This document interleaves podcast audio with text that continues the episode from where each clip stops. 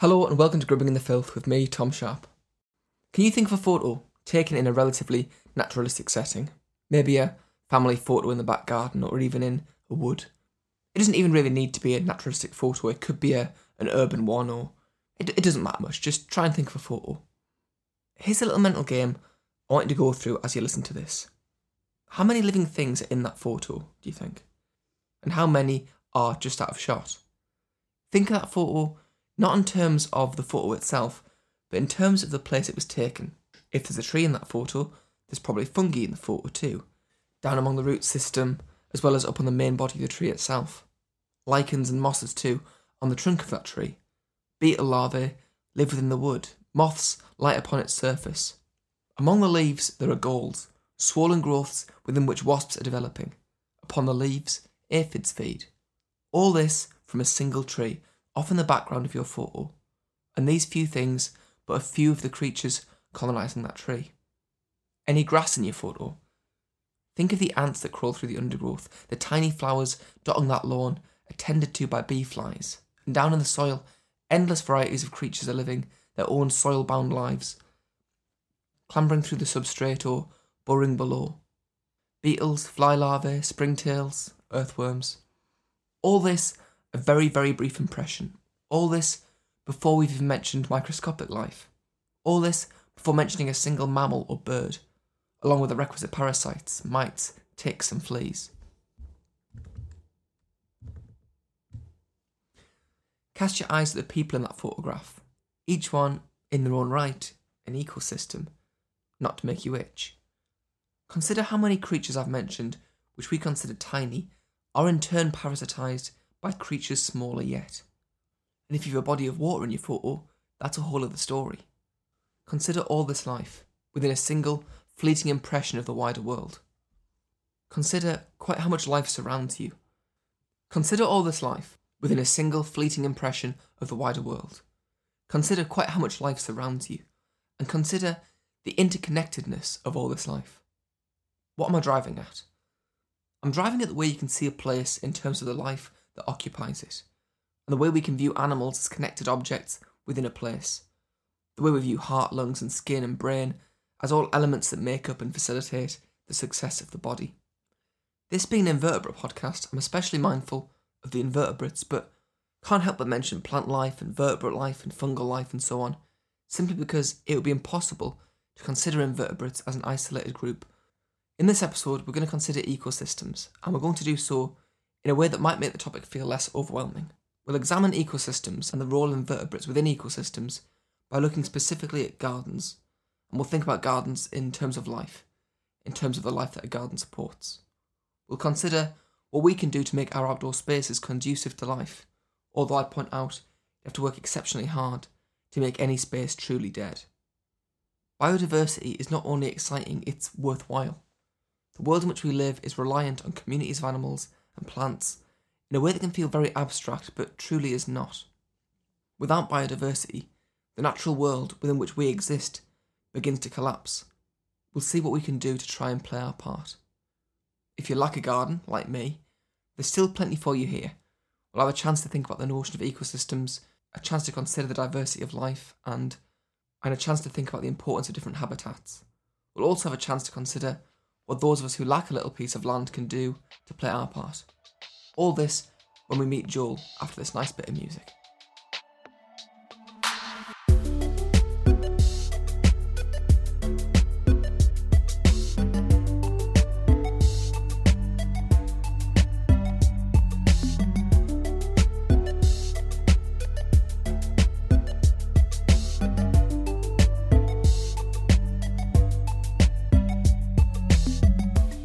You can view this podcast one of two ways. It can be a podcast about gardening or a podcast about life, given focus through a gardening lens.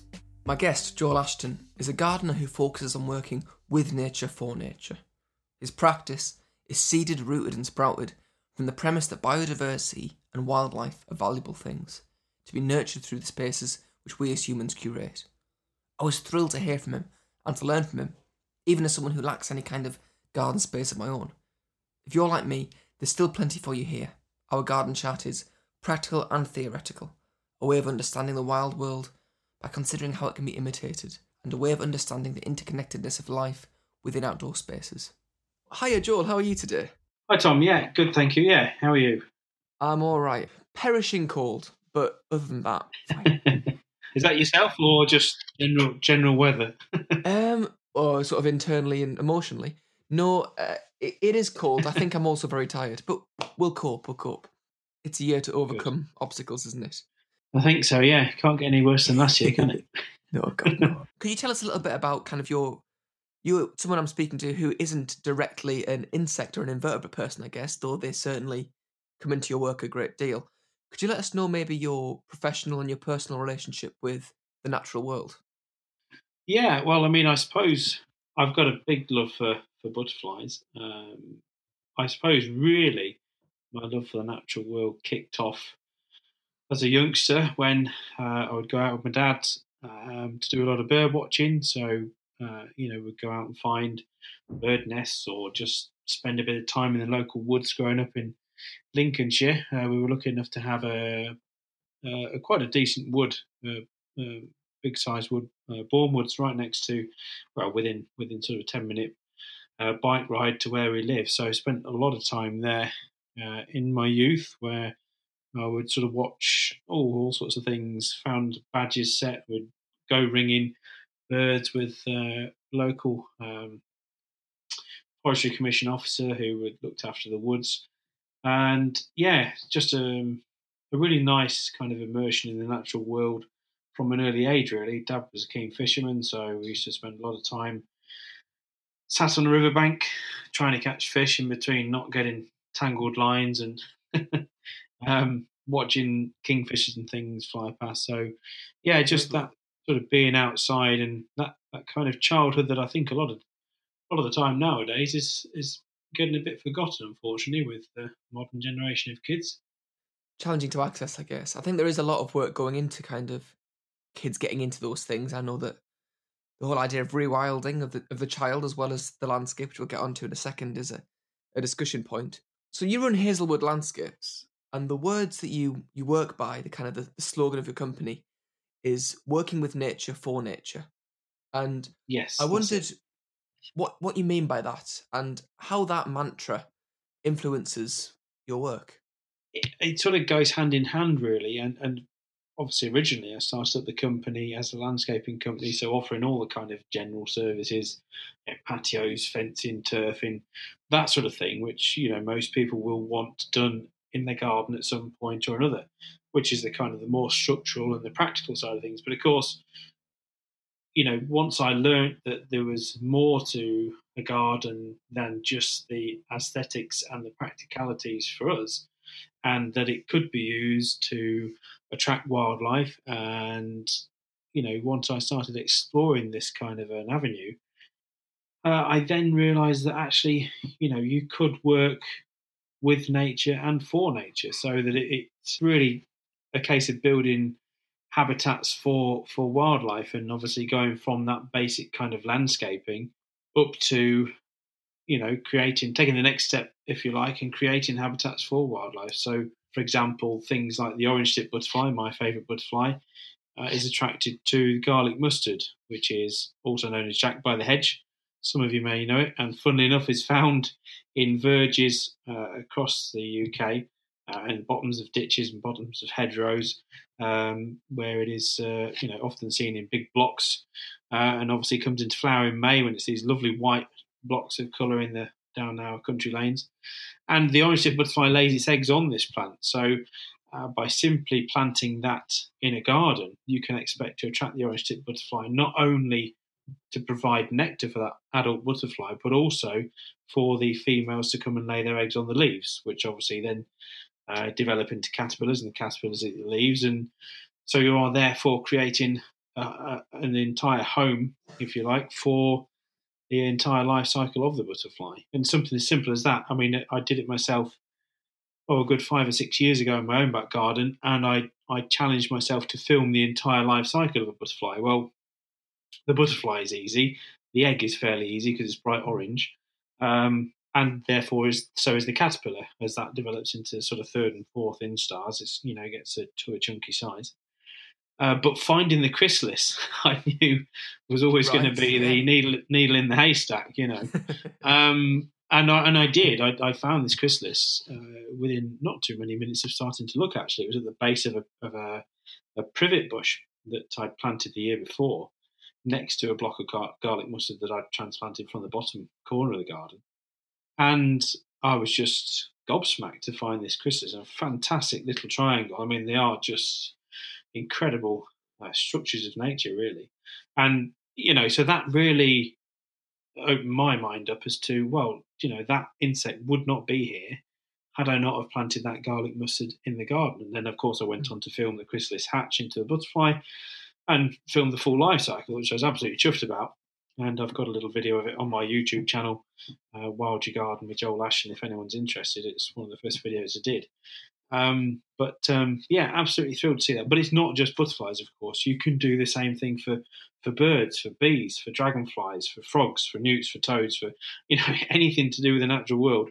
You can attract it into your garden, providing it is in that area.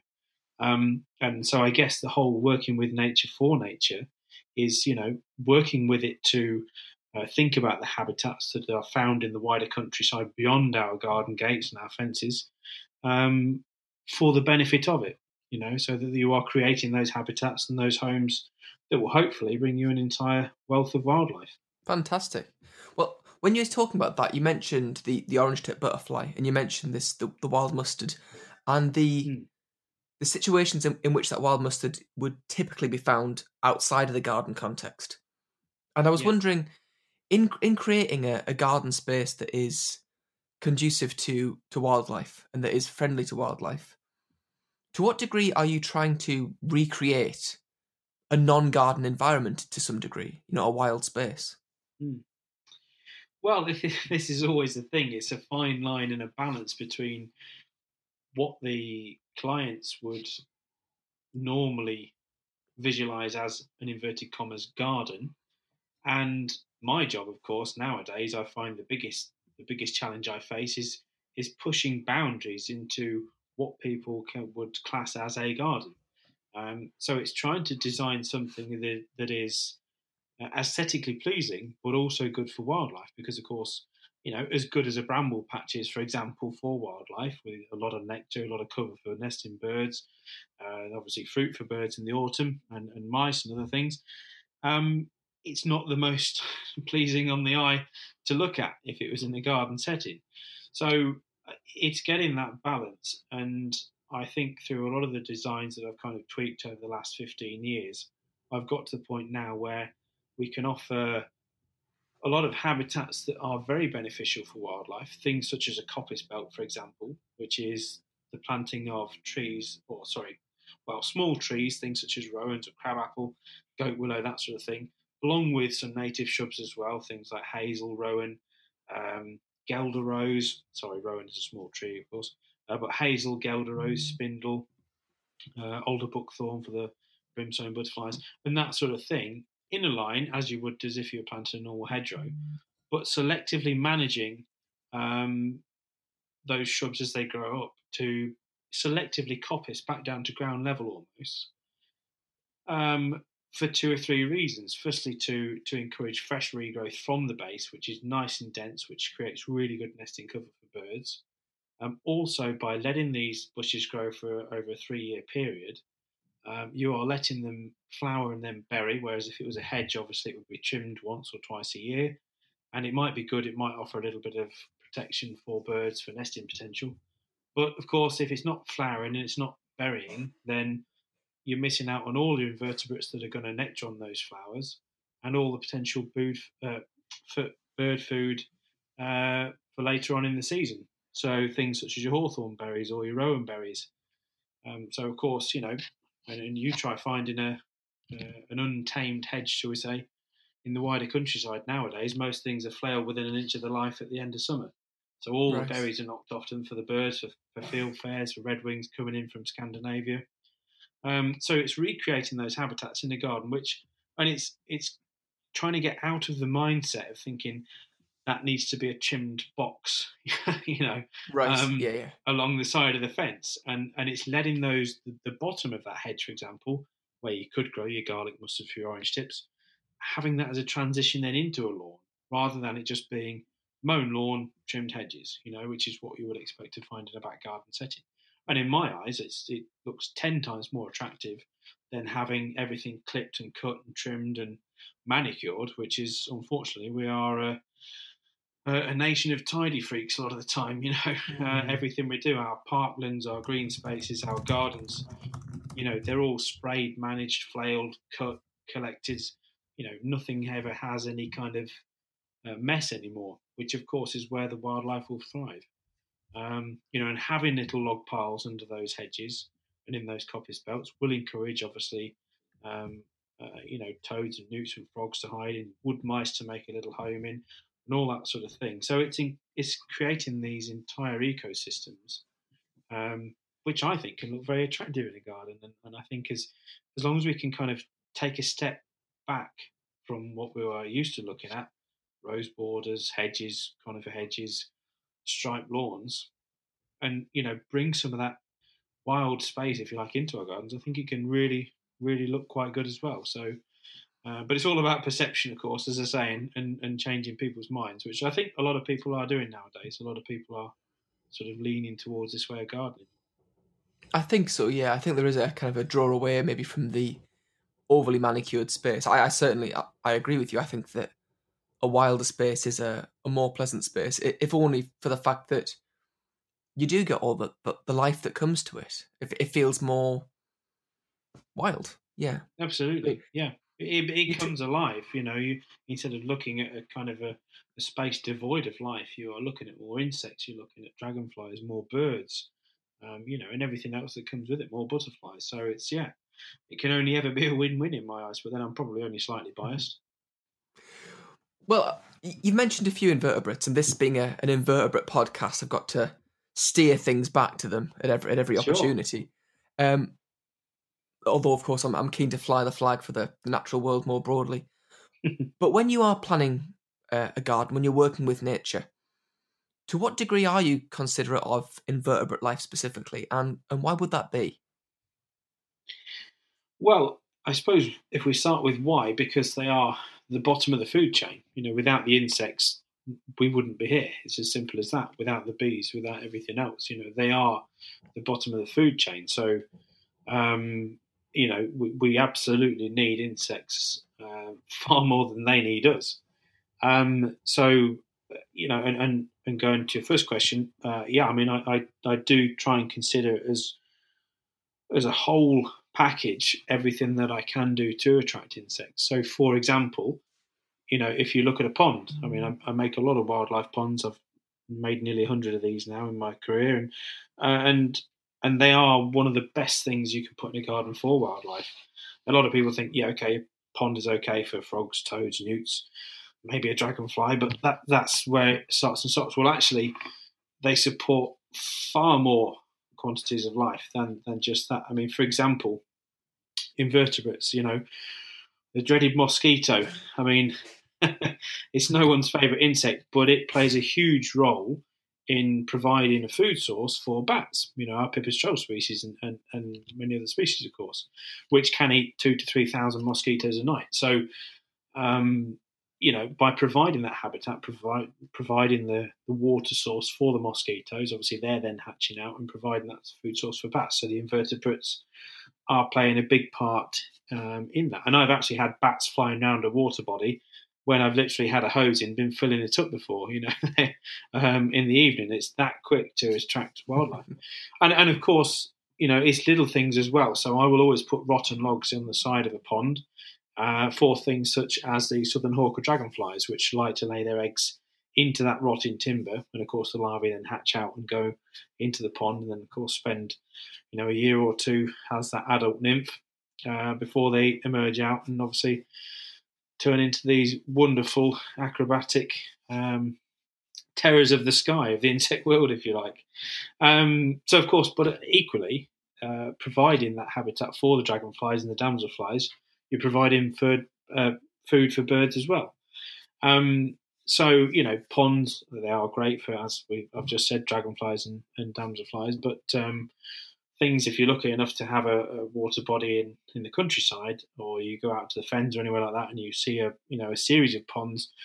For example, the Hobby, obviously a summer migrant, in between a kestrel and a peregrine falcon, if you like. They most of their diet is actually dragonflies and damselflies. So providing these insects and providing these water bodies, you are going to help produce more food for the birds. So, in turn, you're providing now for bats, for birds. Obviously, the amphibians goes without saying. But your smaller invertebrates, obviously your pond skaters, your water boatmen, which, of course, are flying insects, and they'll just literally find the water body. It doesn't matter.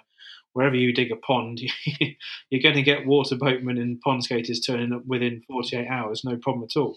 How they find it, I don't know. It's quite incredible. But they do. They always do.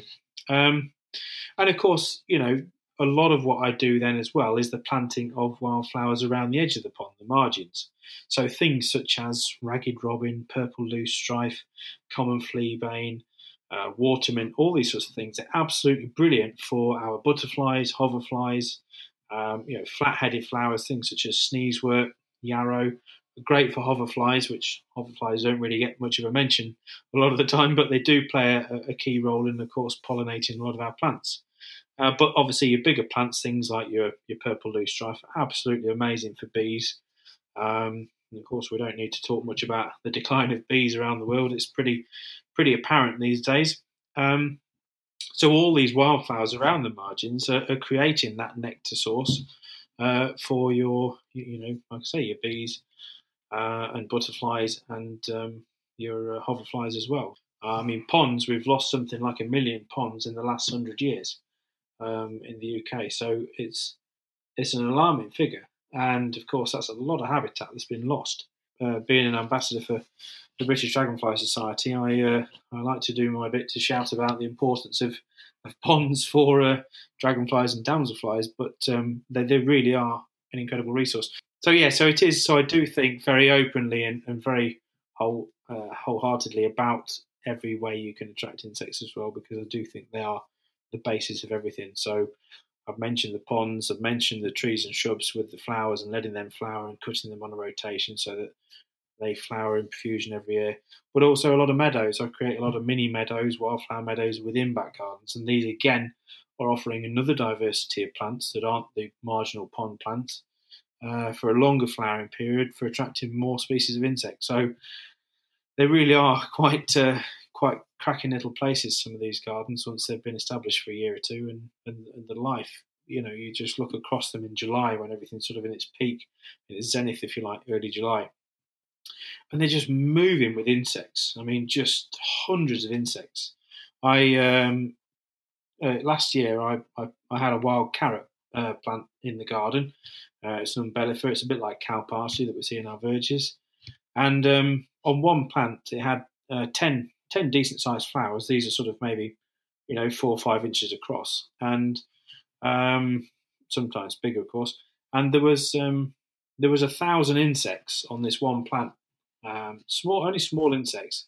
But that was on one wild carrot plant. I thought, God, if everybody had one of these in the garden at this time of year, it just numbers would be huge in terms of what it would do for the population of these specific insects. And that's just one plant. So you get a whole mosaic of plants, and of course you are going to provide for a lot of different species of insects. So, it's certainly, I would say, probably at the heart of everything I do, really, the insect life.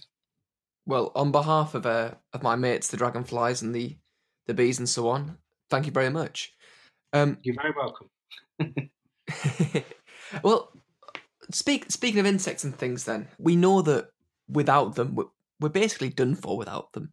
So we do need to raise bee numbers. We do need to attract, I mean, you mentioned mosquitoes. Mosquitoes, we don't like them, but if we haven't got mosquitoes, things aren't eating mosquitoes, we lose them. We would lose everything without insects, really. But then within gardening, we have the notion of the pest. So you mentioned caterpillars earlier. Some people might perceive a caterpillar as a pest. And I was wondering, what is your take on pests and pest management, I guess? aphids, caterpillars, things that people don't like to see in their gardens. How do you feel about these animals? Well, I mean, to me, it's the funny thing is, I plant plants for these inverted commas pest species. Obviously, I don't really class them as pest species because they are part of the natural food chain. But I understand from a gardener's point of view how some people can see certain insects as problematic. For example, aphids on roses and that sort of thing. But then, you know, to do that, you would hopefully just try and encourage more ladybirds, because of course ladybirds are a natural predator of these insects. So instead of, you know, trying to spray chemicals all over your roses, and, you know, find some ladybirds around the garden and transplant them onto your roses, and they'll do wonders. But I suppose a lot of the pest species, again in inverted commas, are going to be things such as what people class as the cabbage white butterflies. And actually, you say when people say cabbage white, there's actually three main species of white. There is no actual cabbage white butterfly. There's the small white, the green-veined white, and the large white. And all three of them will lay on our brassicas, so broccoli, Brussels sprouts, cabbages, all that sort of stuff. So I suppose you could do one or two things, really. I mean, as I say, I've planted for them before, where I've literally planted a pot of broccoli and put it on my patio for small whites and green-veined whites to lay their eggs on, because I think, you know, they need the wider countryside. Everything's getting sprayed within into its life these days, and unfortunately the caterpillars can get wiped out before they've even had a chance to develop and turn into a pupa. But if you're trying to protect what you're growing, obviously you can net off parts of your garden. I would say if you can, you know, leave a little bit for the butterflies, and because they're only trying to do what we're trying to do and exist. So, you know, either that or grow them in a greenhouse, or if you can't do that or you haven't got the room, then like I say, you know, offer a bit of food for these butterflies in some other pots on the patio, you know, and don't worry about them being eaten. Expect for them to be destroyed, you know. I planted a dozen Brussels sprouts in my garden the other year, and within a season they were host to no less than over 1,000 large white caterpillars, which, you know, just goes to show the importance of having just a few plants. Now, the unfortunate thing is with whites is there is a parasitic wasp which will actually parasitize the larvae, the caterpillars. So unfortunately, there is quite a high percentage death rate, and that's why the large whites, for example, will lay their eggs in batches of, say, anywhere between 20 to 100, 150 eggs, because they are working on the principle of, you know, sheer numbers and volume for as a survival rate. A bit like mosquitoes, I guess, you know. You know, that's why they do it, because there are these parasitic wasps. And I've watched them before around, you know, around my Brussels sprouts and things, these little black wasps sort of crawling around the leaves. If you look around any caterpillars in the summer, you'll no doubt see a few crawling around. Quite a grim death, actually. Yeah, anybody with a weak stomach, then, you know, take your headsets off for a second. But actually, the parasitic wasps lay their eggs inside the caterpillars. The grubs of these parasitic wasps then eat around all the organs within the large white caterpillar to keep it alive so that they can develop inside it. And then, of course, they burst out of the live caterpillar, poor little thing, while it's still alive. So, yeah, pretty grim. It's a bit like Alien, really, you know. That's the natural world for you. It's not the only example. And I've since learned that there's actually parasitic wasps that parasitize the parasitic wasps. So you're going down again in scale. So, and actually, scientists don't actually know in many of these invertebrates at what stage that stops. You know, how small does it go?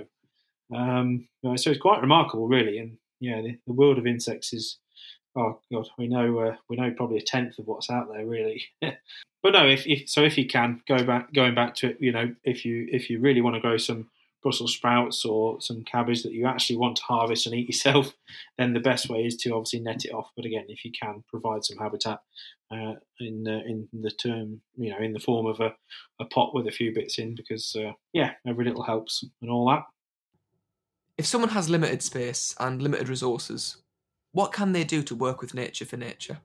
If anybody listening to this is thinking, well, I don't have a piece of land that's mine or a garden that's mine, I rent a property, then do what I've done and make yourself a barrel pond or two, you know, get an old sort of whiskey barrel or, the old kegs or whatever. You can buy them online for pretty cheap these days and, get some plants in there and you will be able to attract things like damselflies and dragonflies to it. Frogs and toads will find it, no doubt, newts will. And I've got a little instructional video on my YouTube channel of how to make a wildlife barrel pond. And, they're great little things because, of course, you can take them with you if you move. You haven't got to fill them in or anything like that, you know, and they do attract so much life. I've had newts and frogs in mine. God alone knows how they get in them, but they do. They climb up the sides or whatever. And they do attract dragonflies, damselflies, and other invertebrates, some hoverfly species as well, which have these quite grotesque little rat-tailed maggots that, obviously live in the water themselves until they hatch out as the adult hoverfly. But they're all part of life, you know. So they really are a great little resource for so much wildlife. And, of course, birds to come and drink. Perch on the edge and, you know, have a drink, and if you've got some rocks or baskets or cobbles in there, then obviously they can get in and have a bath as well. So a wildlife barrel pond, if you can, is absolutely the best thing you can do to help wildlife if you're limited on space. With ponds and things, I know, I mean, my friend David, hopefully you're listening, David. If you're not, then I've caught you out. But if he installed a pond in his garden, and within a day there was a diving beetle there. I don't understand how they seek these water bodies out as well as they do, but they seem able to. In 1990, a set of ponds were dug in Oxfordshire. These were called the Pink Hill Meadow Ponds, and they were intended as a case study. What benefits would these ponds have for local wildlife populations? In particular, attention would be paid to plant and invertebrate life. The ponds were monitored over the course of 7 years. The colonisation of these ponds by invertebrates wasn't desperately rapid, at least as far as the surveyors could make out. A few months after they were dug, 4 to 8 new species had made their way to the pond complex. I must stress that's 4 to 8 that were able to be observed and noted. In the 3 years that followed, species richness climbed. By 1993, around 53 species of invertebrates were noted. Over the course of 7 years, this continued to climb.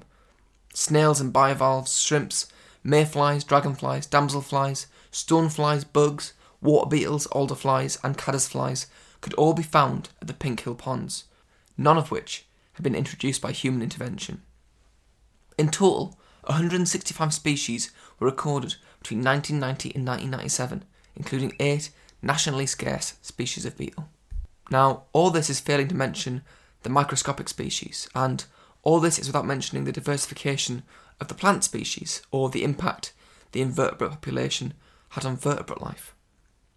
Now, Pink Hill was intended to be an excellent habitat, and it is better than any barrel you can get or any polluted water body.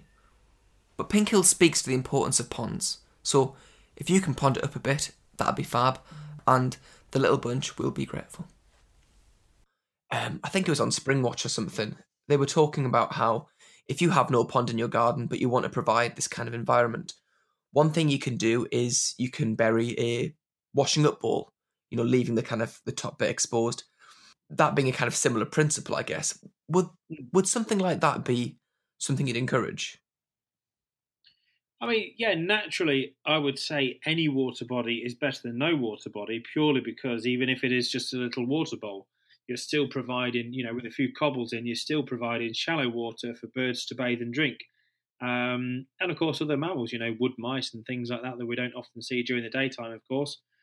Badgers, foxes, you're providing them with a source of water, which ponds have declined massively in the UK by about to the degree of maybe 1 million or so more ponds over the last sort of century. So just by having some water in the garden is a lot better than not. The only thing I would say about these little sort of washing up bowls, that sort of thing, is obviously with it being such a small body of water, they do heat up very quickly. So you will get a lot of sort of algal blooms and things. So the more water you can have, obviously the longer it takes to warm up, the cooler it stays and the less issues you have with with sort of algal blooms, you know, and that sort of thing. So, but yeah, I mean, certainly I wouldn't discourage people from having little washing up bowls sunk into the borders. I mean, actually, they are a brilliant little resource for, you know, baby frogs and things like that. A nice little refuge, because obviously frogs, when they emerge, you know, that people associate them with ponds, and rightfully so, with the frog swarm. But of course, frogs, newts, toads, they spend a lot of their life outside, probably 3/4 of their life outside of a pond, you know, actually foraging for food and hibernating elsewhere in the garden. So if you can provide some little sunken habitats with a little bit of water in that's nice and cool and damp, put a few logs and things over the top so cats can't get at them. And then these, of course, are a brilliant little hideout for frogs and toads and newts and things throughout many months of the year when they're not otherwise in a pond. So yeah, there's always that element as well. You don't have to have just an open body of water in a little bowl in the middle of the lawn. You can sink them in your borders, and equally, I guarantee you, if you lift a few logs after they've been in the ground for a few weeks, then you will find an amazing amount of wildlife that has actually taken up refuge in these little sanctuaries. Well, I've not got a garden. I've not got a balcony. I'm 2 stories up, but we have got a bit of green by the bins. So maybe I'll creep out and I'll install a secret barrel pond behind the bins. That yeah, why not? Give it a go. Yeah, my lockdown project is a secret barrel. Yeah, gorilla barrel ponds. Yeah, there you go. Yeah, covert gorilla barrel pond. That's it. Might coin that one and start chucking a few around the country. You're more than welcome to. I like the idea of this.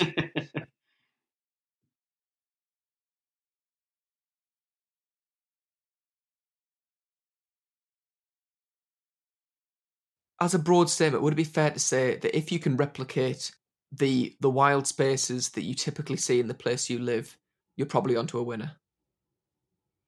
Absolutely, yeah. I mean, you know, if you look at the garden centres in the UK, there needs to be a big reform in what they are pushing towards selling as plants, things such as Fitinias, Choiseas, you know, and that sort of thing, which are, they're okay, and they're planted in, obviously, on big scale in car parks, in Sainsbury's and Tesco's and other supermarkets are available, of course.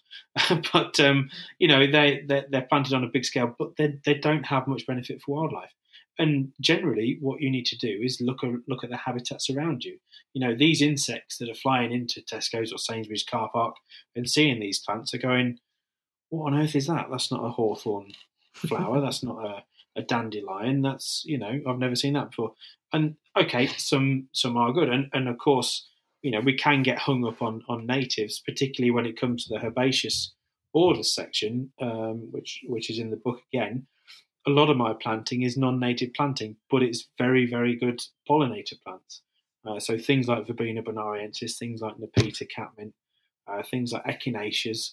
You know, they're still very good for butterflies, bees, and other insects. But of course, you know, these evergreen shrubs that are ploughed into these big car parks are kind of almost nondescript, really. They don't really give a lot in terms of wildlife benefit. So in answer to your question, yeah, absolutely. Just look over your fence, look at the trees and shrubs around you, go out into the countryside, look at the wildflowers that are growing from spring until the autumn. And generally speaking, wherever people are around the world, you know, stick with your natives as best you can, because that's what the local wildlife, the indigenous species are going to be used to. Brilliant. A question I forgot to ask you earlier. I wanted to ask you about, I've been reading about the value of dead and decaying material in woodlands, not in gardens. So a fallen tree, for example, you could see that as something that should be cleared away in a woodland space. But there's some incredible fact, like a dead oak tree contains more living cells than a living oak tree, just because of the sheer amount of things that thrive on decaying matter. Could you tell us a little bit about the role that dead and decaying material plays in terms of gardening for nature? Yeah, well, I mean, it's a huge role, really, because, of course, that's the bottom of the food chain, everything that's in and around dead and decaying wood even. I mean, the importance of dead wood is a huge point. And, of course, it's brilliant for many things such as our lesser stag and stag beetles, which I was fortunate enough to stumble across my first ever stag beetles in Colchester in Essex this summer, or last summer. And yeah, really, really, really amazing grubs. I mean, they're like something off of, you know, I'm a Celebrity or something. You know, you expect to see them in a jungle. They're giant white grubs. And, of course, they spend many years, you know, 5 to 7 years underground as this form, doing all the growing and all the, you know, kind of the hard work before these insects obviously pupate and then emerge as these amazing stag beetles that we get throughout the UK, of course. Obviously, stag beetles, the larger of the two species, being more south and east than the lesser stags, which, of course, are more widespread. But, yeah, so without that decaying timber, and, of course, that's underground. They can't live on rotting wood above ground because it just dries out too much. So they have to be in rotting wood underground. So anything, you know, ash, elm, oak, lilac they've been found in as well, I know. So, you know, most types of wood will have some form of benefit to wildlife, but particularly those species for attracting our lesser stags and stag beetles, which of course are some of our most impressive beetles, if you ask me. Obviously, stag beetle being the largest, but yeah, amazing stuff. And of course, from that, obviously, you are then feeding the rest of the food chain. So, really, is such a key component, I think, in any wildlife garden to have some dead and decaying wood if you can. And of course, even if you've just got some logs, you know, stick them upright in the ground, dig a few holes, stick them in the ground, maybe a third of the way in the ground, so you've got a good foot, you know, 18 inches in the ground, pile the soil back around it and leave them as upright structures. And, of course, then that's going to be a brilliant option for a lot of these beetles and insects and everything else. And, of course, with that, you could then pepper them with holes and expect to provide habitat for some solitary bees and wasps as well in the wood above ground. So kind of a double whammy, really. So why in particular do you recommend having them vertically? Is that just so you get a degree of the wood under the ground? Yeah, so obviously having them in the ground will provide that rotting habitat for the stag beetles and the lesser stag beetles, of course. But as I said that, you know, having them out the ground provides habitat. If you drill some holes in them, some 4 to sort of 12 mil holes, just varying sizes, that'll provide some real nice nesting cavities for things such as solitary bees and wasps and things, which of course are an equally important part of the food chain. Fantastic. Well, one kind of, in terms of decaying material, something that I was thinking about recently, back in the autumn, I guess this would be, so it's not really relevant at the moment, but is the discussion about fallen leaves. Mm. And there was a lot of talk in kind of the local area, not that I'm out seeing people, but seeing on sort of Facebook groups and things about, you know, when are they going to come and take away our leaves that we've put in bin bags? And there was a lot of discussion around what is to be done with fallen leaves and whether they are best left in the garden. Obviously, you know, on the pavement, they're a bit of a risk to elderly people and so on. And so I can understand you want to clear the pavements up, but how do you feel about about fallen leaves on the lawn and things like this? Well, I mean, again, I would always advise people just not to throw them away. Either, you know, do one of two things. You know, one, you know, put them back under, for example, if you've planted a new hedgerow or any new trees, obviously those leaves that are going to rot down into the soil are going to be a great nutritional addition to the roots of these establishing plants. So, and equally older trees, you know, older trees and shrubs, you know, they still need to find enough nutritional value each year to provide new shoots and new leaves, of course, every single year of their life. So by adding that decomposing material, the leaf litter, etc., to the base of these trees, you are going to definitely help them in, you know, maintaining lots of growth and lots of vigor, and of course, therefore, providing lots of leaves and lots of food then for caterpillars and everything else. But also, you know, if you don't want to sort of put it through your borders because you've got lots of plants in there and that sort of thing, then put it in a compost heap.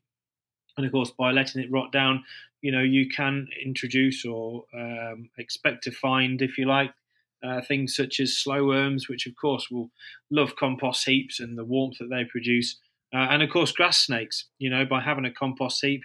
You know, I know a few people are a bit squeamish about grass snakes, but they are harmless. They don't bite.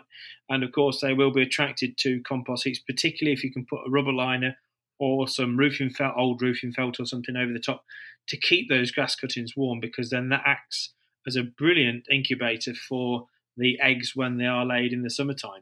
And, of course, you can then expect to see the baby grass snakes kind of crawling or sort of wriggling out and crawling off and in the sort of back end of the summer, which are fantastic little things, of course. So yeah, you can provide habitat for many, many things just from, you know, nature's waste products. So yeah, by all means, I'd never recommend bagging them up, certainly. I'm quite taken with the way that invertebrates can colonise available habitats, newly created spaces. And there's something oddly moving about the way that wildlife thrives in spaces that we've neglected. Obviously, if you create a space which is deliberately conducive to wildlife, that's brilliant, but I want to tell you about how invertebrates interact with less curated spaces. Brownfield land is land which has previously been developed, often for industrial purposes, and which as such has often gone through a degree of pollution and soil contamination, old factories knocked down and so on. So how does old knackered land compare with the lovely ponds of Pink Hill in terms of attracting wildlife? In 2007, a section of brownfield land in Peterborough, around 2 hectares, was sectioned off to be used as a demonstration site. The land will be used to show how invertebrates colonise brownfield sites, making use of a typical disused and unloved environment. The site was littered with brick rubble, sand and gravel, and concrete. Sectioned logs were also introduced, and these various materials were formed into mounds and piles on the bare clay soil, much of which was left exposed. The site was left to develop naturally. Over the course of 8 years, an open mosaic habitat developed. Looking at photos, one sees the landscape transformed from bare soil littered with brick and rubble to a green, vibrant landscape of scrub and grass. The broken heaps of bricks are visible now among tall, reaching grasses and prickly gorse. It's important to state again that the life which flourished on the site did so without being introduced by humans. And of course, the invertebrates moved in, taking advantage of the wrecked landscape.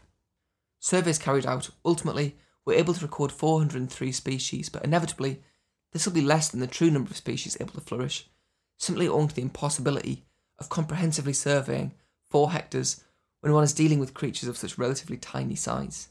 12 species of dragonfly and damselfly were counted, 3 species of moth, 12 species of wasp, 79 species of beetle, 33 species of bee and 168 species of fly, and a great deal more. Among the animals discovered to colonise the site, a number were noted as scarce, endangered and, in one case, previously thought extinct. Canvey Wick is another great example of a flourishing brownfield site, a one-time oil refinery in Essex.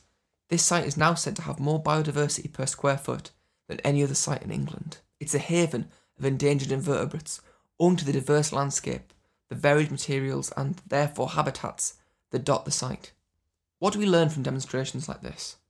We learn the degree to which invertebrate life, and life more broadly, will succeed when given the space to do so. Life will flourish without a great deal of intervention, beyond the provision of space and the provision of time. If you build it, they will come, as they say in a film which I haven't seen. You mentioned your YouTube channel, and I know you've written a book as well, so maybe you could tell us a little bit about your book, Wild Your Garden, and about your YouTube channel, which is a really fascinating and really instructive channel, I have to say. Thank you, yeah. So the book was commissioned by Dorling Kindersley, was released in April, last year now, 2020. Feels a bit odd saying that, but good in a way.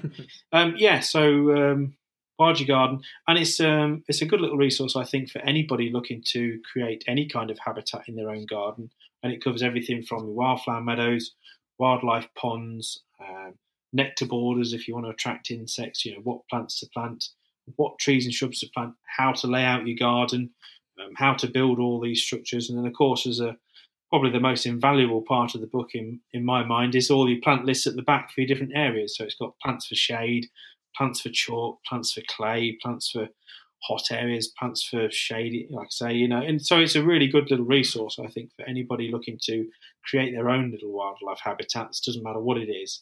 And it's pretty much a how-to make all these little areas. So, hopefully. It's had some really good reviews, and I think a lot of people have come back to me and said, you know, it's really helped me, and that's the best part for me. Mm. Along with the YouTube channel is when people are commenting saying, look, here's what I made because I'd seen your video, or I bought the book and now I've made this pond, and here's some dragonflies. And, you know, that's the best bit for me is knowing that it's helping create habitats for wildlife. And, of course, that's the the main aim, and that's why I started the YouTube channel back in May last year, just to, again, during lockdown, just to try and help people, to give them that kind of next step up from the book, if you like, to actually visually show them how to make some of these habitats. And I mean, I did a time lapse of a pond, how to make a wildlife pond, only a 7-minute video, and that's had over 500,000 views in the last 6 months now. So I think the appetite for this sort of thing is huge.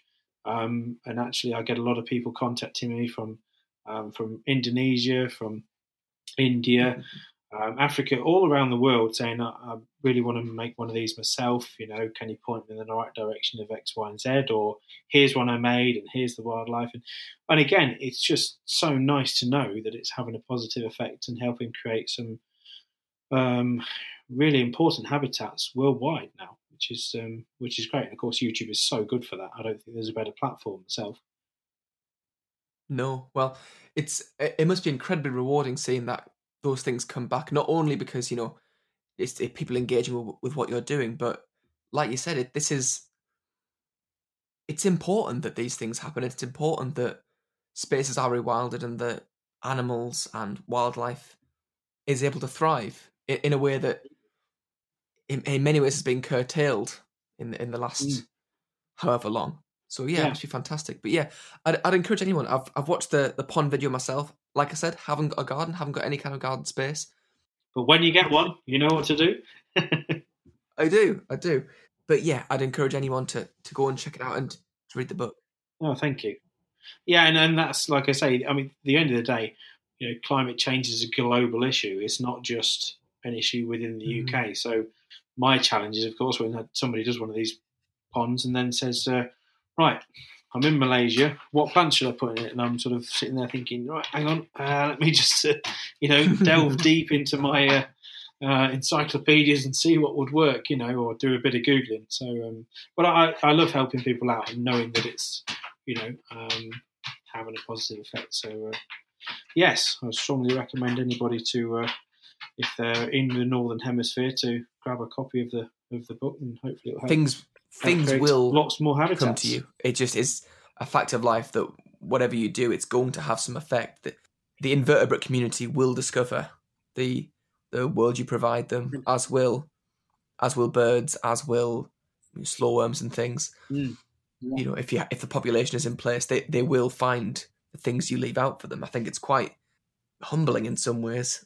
But Joel, thank you so much for speaking to me about what we can do with our garden spaces, whether or not that's a limited space, and about, you know, the habitats we can provide, something that I think is a really valuable thing. So thank you. And I'd encourage people to go and check out the YouTube channel, check out Joel's book.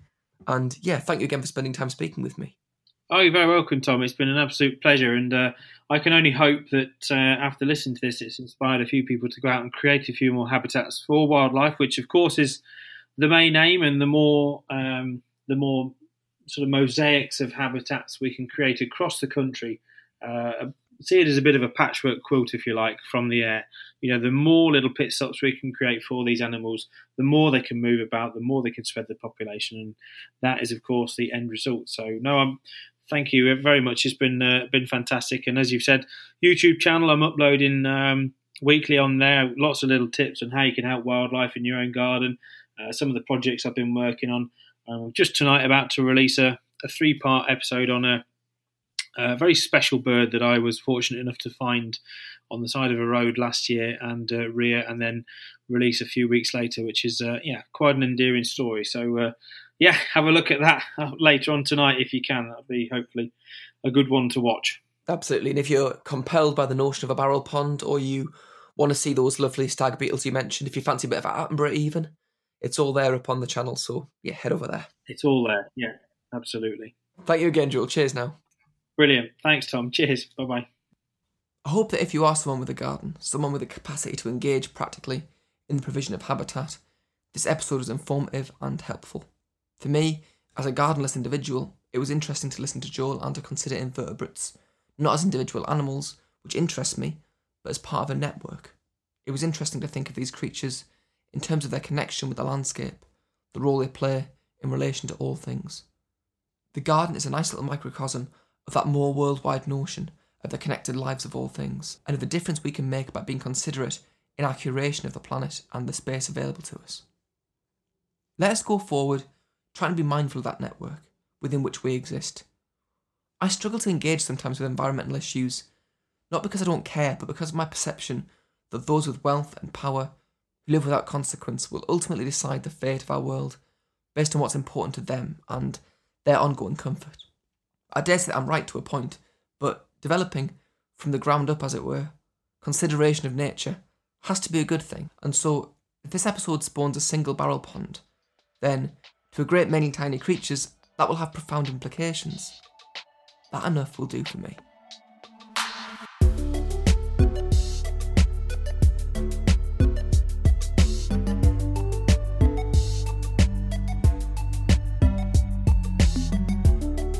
Grubbing in the Filth was written and produced by me, Tom Sharp, with music by Will Happ. And thanks again to Joel Ashton.